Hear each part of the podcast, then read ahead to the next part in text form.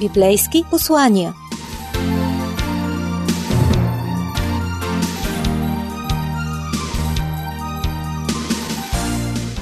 Здравейте, скъпи слушатели! Вие сте с радио Гласът на надеждата. Днес в предаването Библейски послания ще чуете темата на пастор Иван Николов «Бъди част от чудото».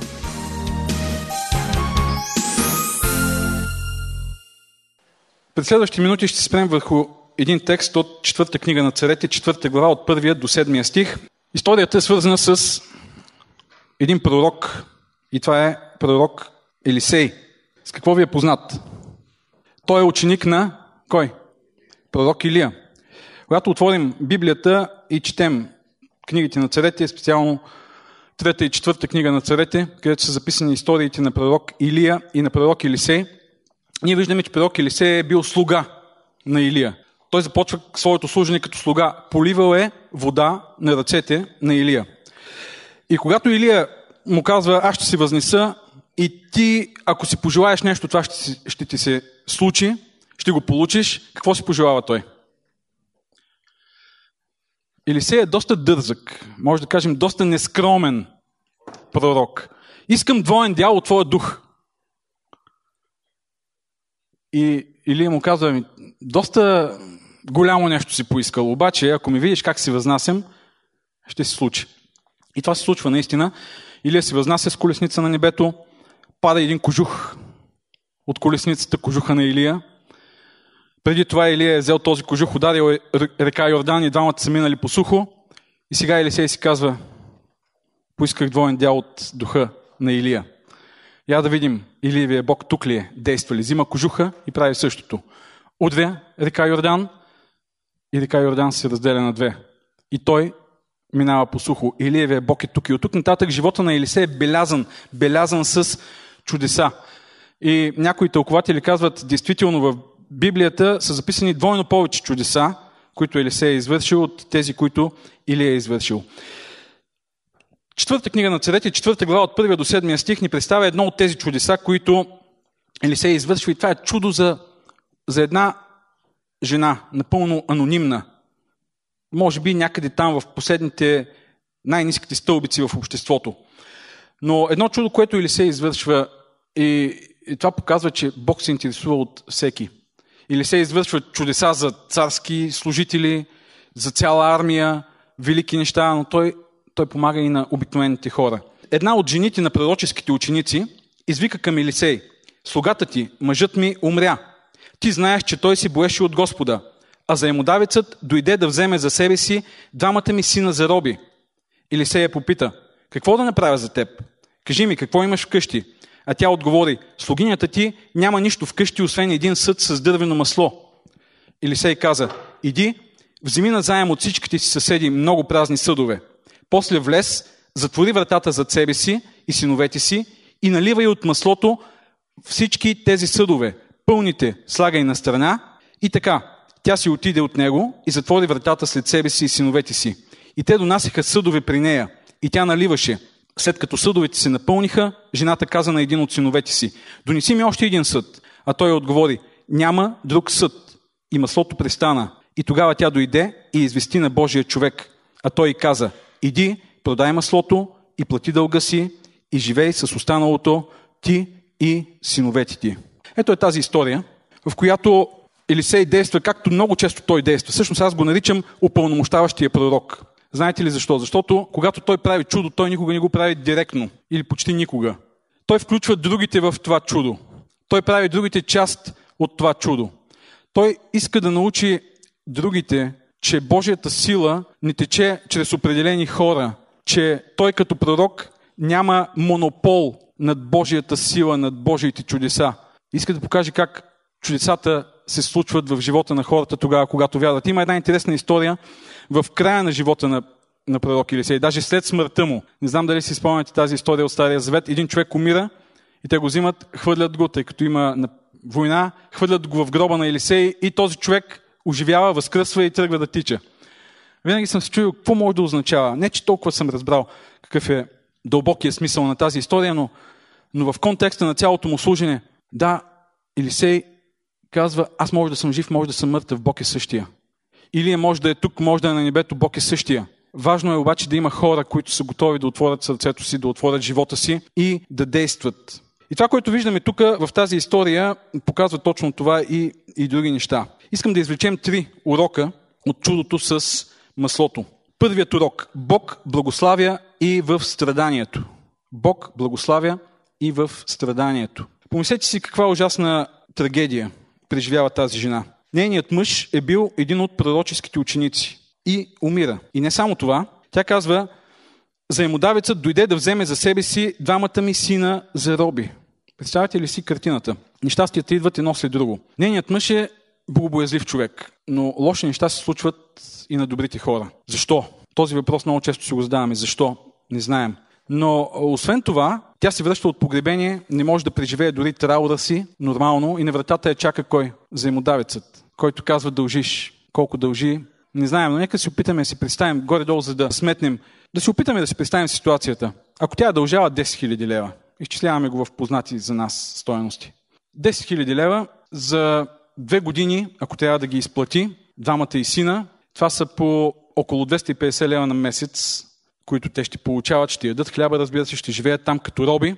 И в течение на тези две години тази жена, тъй като жените по това време са били а, незащитени, жена без мъж, тя не може да работи, тя няма как да се издържа, тя разчита изцяло на милостинята на хората, които са около нея. Синовете и пък две години робски труд. Две години. Не са много, но не са и малко. Не знам дали тук има, със сигурност има, виждам хора, които са били в казарма. Кои са били две години поне в казарма. Даже, може би някои са били три. Две години изглеждат като 20. Един ден, безкраен. Една седмица, безкрайна. Един месец, безкраен. Две години. Ти забравяш изобщо, че има друг начин на живот. Много тежко. И тази жена е изправена точно пред този проблем. Как, как реагира човек в такава ситуация? Как реагираме тогава, когато загубим близък човек? Как реагираме тогава, когато фалирам нашия бизнес? Как реагираме тогава, когато имаме огромни заеми? Как реагираме тогава, когато имаме проблеми в семейството и то се разпада? Какво правим? Има различни реакции. Едната, това е бунта. И може би първата ни реакция на всички е тази. Защо? Защо, Господи? Защо? Защо? И започваме да си бунтуваме. Аз съм добър човек, защо ми се случва всичко това? И ако продължим с този бунт, може да се превърнем в горчиви хора. Другата реакция може да е реакцията на жертвата. Да, аз съм неудачник, животът е такъв, лош, животът е тежък и аз трябва да се примиря с позицията на жертва. И човек става смачкан, смазан от живота. Неудачник. Той има самочувствието на неудачник. Нищо не мога да постигна. Това е. Живота е несправедлив. Има и друга реакция. Реакцията на, на биткаджията, на човека, който се бори, който казва, въпреки че не виждам никаква възможност, аз ще се боря, ще намеря. И той, той е упорит, дава всичко от себе си, знае, че обстоятелствата могат да се променят. При тази жена обаче имаме нещо друго, различно. Нещо, което комбинира тази последна реакция, последна нагласа с още нещо. Какво прави тя? Тя не се отказва, тя е жилава. Тя знае, че животът, въпреки че е лош, несправедлив, може да бъде победен, злото да бъде победено. Могат да бъдат превъзмогнати препятствията и трудностите. И тя отива при Елисей. Тя има нещо повече. Тя има вяра. Вяра и то, вижте, тази вяра е много важна. Тя е много ключова. Вяра, че Бог благославя в страданията и в кризите. Защото когато човек е в страдания и в кризи, той си казва, ако Бог ме обича, няма да ги допусне, нали? Да вярваш, че когато преминаваш през кризи и страдания, Бог може да продължи да те благославя е много, много важна, много ключова вяра. И тя отива при пророка и му казва следните думи. Тя не му се моли, тя не иска нищо. Тя му казва така. Слугата ти, мъжът ми умря, ти знаеш, че той си боеше от Господа, а заемодавецът дойде да вземе за себе си двамата ми сина за роби. Какво означава това? Ми това означава, ти го познаваш, Бог го познава. Това е моята ситуация. Този проблем от тук нататък не е мой. Той е твой. Ти си представител на Бога, ти и Бог си говорите, решавате какво да се прави, знам. Така че, ето, ангажирай се. Тя ангажира Бог, ангажира пророкът, ангажира църквата, може да кажем, ангажира общността със своя проблем. Тя не се отказва. Понякога стоим някъде там в дъното, преживяваме си нещастията, болките, трудностите, мизерията, в която живеем, нямаме смелостта да отидем и да кажем, вижте, това е моят живот. Аз не искам милостиня, искам Бог да отговори по някакъв начин на моят проблем, на моята криза. И това е което тя прави. За тази нейна реакция, за това нейно действие има едно такова убеждение. Бог благославя дори в трагедиите и понякога точно в разгара на най-голямата криза, в разгара на най-големият проблем, ние може да видим най-силно изявена Божията сила в живота ни. Така че, когато загубиш близък човек, това не значи, че Бог Бог те е оставил. Когато фалираш, имаш огромни дългове, това не означава, че Бог те наказва. И това не означава, че Бог няма да продължи да те благославя. Когато си преследвал мечтите си в живота, отишъл си да учиш, намерил си хубава работа, кариера, създал си хубаво семейство и изведнъж всичко се е срутило пред очите ти. Това не означава, че край всичко е приключило и че Бог няма да продължи да показва милостта си, любовта си и чудесата си в твоя живот. Напротив, точно тогава можеш да видиш най-силно изявена неговата сила, неговото могъщество и неговите чудеса. Точно това се случва. И това първият урок. Бог благославя в кризите. Бог благославя в трагедиите. Бог продължава да благославя. Тогава, когато ние отидем при Него и с вяра му предоставим това, което е реалността, живота ни. Вие слушате радио Гласът на надеждата. Говорете с нас на телефон 032 633 533.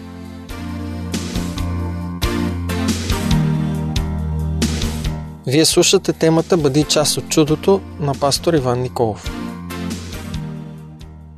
Вторият урок, който откриваме тук е, че Бог върши чудо с това, което имаме. Бог върши чудо с това, което имаме. Вижте какво казва Елисей. Елисей я попита, какво да направя за теб?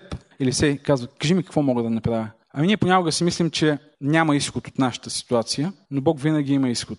И Елисей я провокира, тя мълчи обаче. Тя не знае какво. Не, аз не знам какво можеш да направиш. Ти знаеш какво е положението ми, ти решавай. И той решава.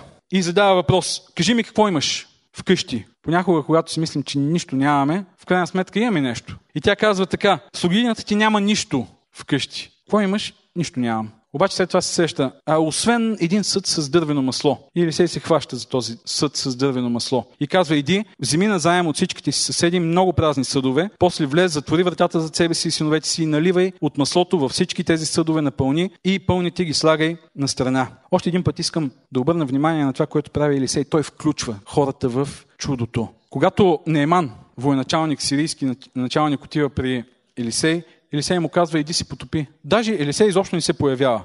И Нейман е ядосан, бесен. Той идва с почести, с някакви подаръци там, магарите, мулите пълни с злато, десагите и казва, исках да видя как ще си появи, ще ми помаха така на траната ми с ръката. Елисей стои някъде, праща слугата даже и му казва, иди, кажи му да се потопи седем пъти. Той е бесен, но това е което той прави. Защо ти е пророка? Защо ти е посредника? Ние сме свикнали понякога чрез някой друг винаги да се случват нещата. Елисей казва, вяра, вярата е в Бога. И на тази жена същото. Той не се включва в чудото, само и казва какво да направи. Той я включва, той я прави част от чудото. Не отива в нейния дом и не прави сам всичко. И тук виждаме как първо той използва малкото, което Бог използва малкото, което ние имаме, за да направи чудо. Аз се питам, не е ли могъл Бог да направи от нищо пари? Сигурно, нали? Сигурност. Не е ли могъл да направи там камъните, които са пред нейния дом, златни килчета? И тя просто да вземе едно килче, да отиде да го продаде. Много лесен начин, нали? А, може би има и други начини. Не е ли могъл заемодавецът да забрави? Изведнъж получава някаква амнезия. Или пък има и други начини. Върви си, спъва се, пада, нещастен случай, случват се такива неща. И край с, с нейния дълг е приключено. Но Бог избира един такъв по-заобиколен път. Иди, масло, о, иди, събери съдове, после налей в тези съдове, после иди ги продай и чак тогава. Защо? Ами във всички тези действия има вяра. Вярата включва действия. Понякога тези действия може да са абсурдни, да не ги разбираме. Понякога може в очите на хората да са смешни и глупави, но Бог иска да ни научи на нещо много важно.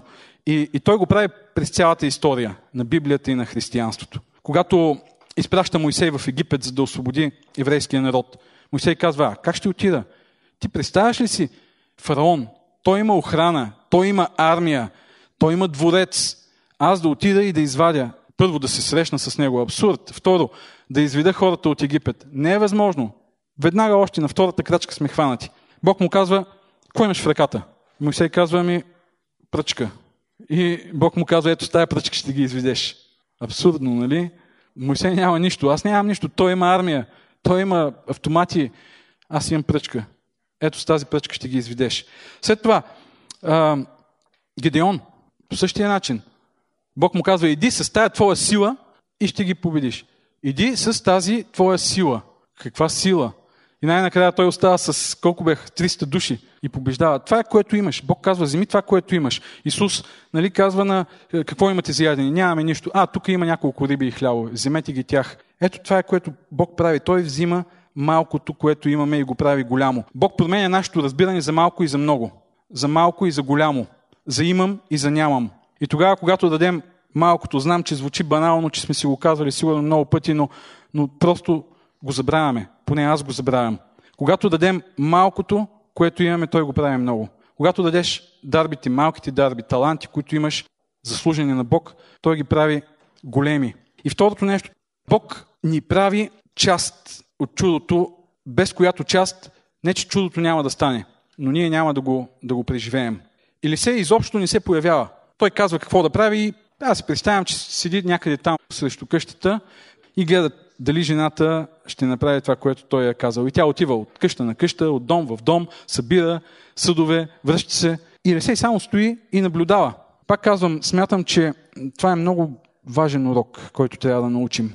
Бог ни води към зрялост в вярата. А зрялост в вярата означава да станеш независим от другите, които са по-зрели в вярата от теб и да можеш ти да преживееш лично връзката си с Бога. И когато един път си го направил, следващия път ще ти е по-лесно и следващия път ще ти е още по-лесно и след това ти ще станеш човек, който да помагаш на другите да преживяват своята вяра, но не да ги правиш зависим от теб, да, да зависят от теб, от твоя авторитет и твоята сила и вяра и доверие в Бога, а да им помогнеш и те да преживеят вярата си директно, лично в Бог. Третият урок Бог действа в степента на нашата вяра и ограничения. Бог действа в степента на нашата вяра и ограничения. И така тя си отиде от него и затвори вратата за себе си и синовете си. И те донасяха съдовете при нея, а тя наливаше. След като съдовете се напълниха, жената каза на един от синовете си, донеси ми още един съд. А той отговори, няма друг съд. И маслото престана. Тогава тя дойде и извести на Божия човек, а той й каза, иди, продай маслото и плати дълга си и живей с останалото ти и синовете си. Или се малко така на, на части и казва какво трябва да направи, какво трябва да се случи. Защото ако не изпълни първото, няма да може да изпълни и второто. Стъпка по стъпка, но тази жена прави първото и отива и казва, готова съм. Съдовете са пълни. Какво да правя с тях? Твои са. Продай ги и живей с тях. Помислете си, имате в къщи един съд с зехтин. Невероятна вяра се изисква тук да направиш това, което тази жена прави. И, и тя го вади. Аз си представям някакъв малък съд с зехтин. Половин литър, да кажем. Или един литър. И наоколо има тук, представете си, колко? Казахме 10 000 лева, нали? Ако дългът е 10 000 лева, тя продава зехтина и остава още да живее. Значи двойно повече, да речем. 20 000. 20 000 зехтин за 20 000 колко литра са? 2 тона, нали? А 10 лева слагам, за по-лесно да смятаме.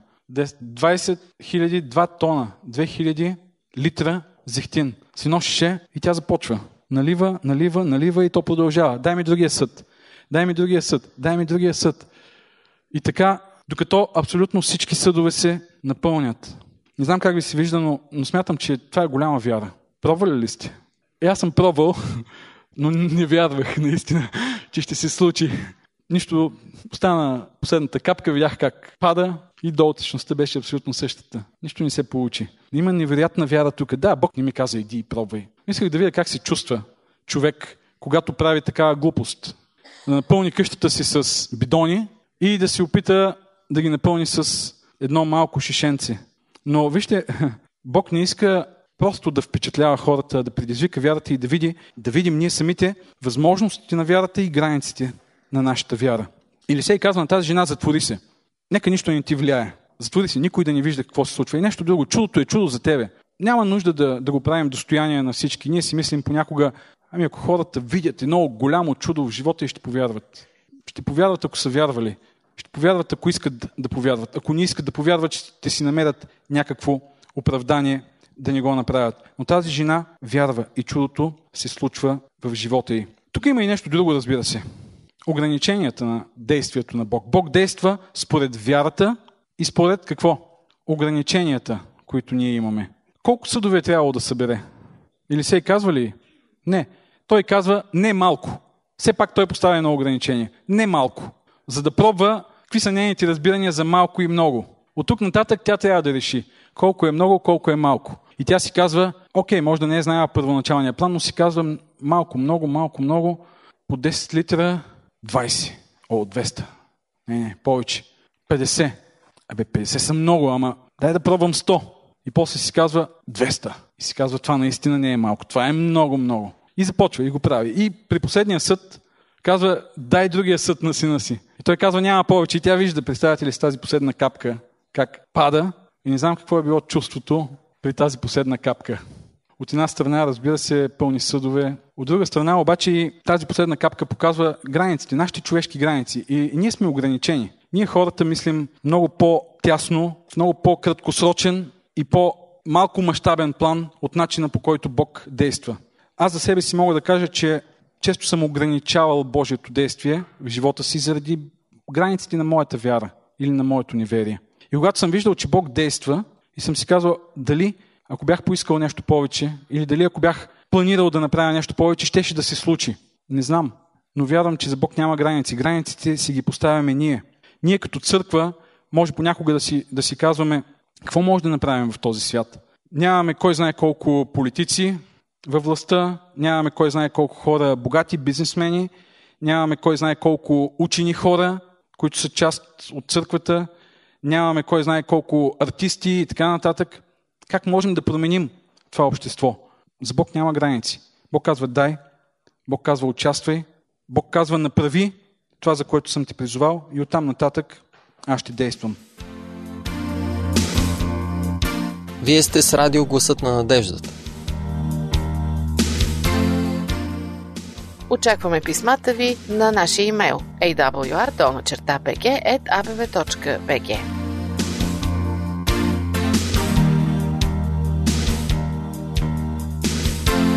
Библейски послания Три урока. Бог благославя в страданието. Първият урок. Бог върши чудо с това, което имаме и ни включва в чудото. И третият урок. Бог действа в степента на нашата вяра и ограничения. Жената отива и продава маслото. И после живее с останалото тя и синовете й. Не знаем колко, но е било достатъчно, за да покаже, че Божиите действия в нашия живот не са просто действия, които задоволяват нуждите ни, действия, които а, изцеляват болката ни, просто действия, които ни насищат тогава, които сме гладни, когато сме гладни, но нещо повече. Когато Бог прави нещо в живота ни, остава изобилие. Когато Бог прави нещо в живота ни, Той не само изцелява болката, Той дава щастие, Той дава радост. Бог дава много повече от това, което ние имаме като нужда в момента. И тази история е много добра иллюстрация, поне аз така я виждам, на това, което прави Исус Христос за нас. Съвсем така свободно правя това приложение. Нашия дълг е огромен. Нашия дълг пред Бога е огромен. Но Исус е платил нашия дълг и това е дар. Той ни е спасил от робството на греха. Той ни е спасил от мъката на греха. Животът, който живеем, който ни е подарил след това, обаче не е живот на мизерия. Не е просто живот на оцеляване, е живот на изобилие. Той е покрил дълговите ни и ни е оставил в изобилие. Исус казва, аз дойдох, за да имат живот и да го имате изобилно. Той прави малкото, което имаме, да се умножава и дори в страдания и в трагедия ние може да видим грижата му и любовта му за нас. Нека да бъде слава на името му. Амин.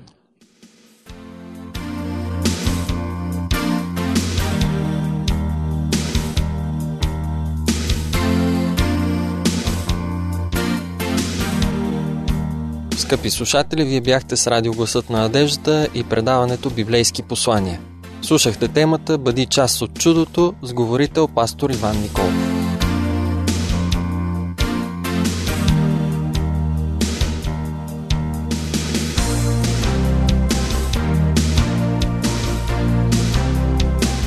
Предаването за деня можете да чуете и във фейсбук страницата ни Адвентно радио България на Кирилица.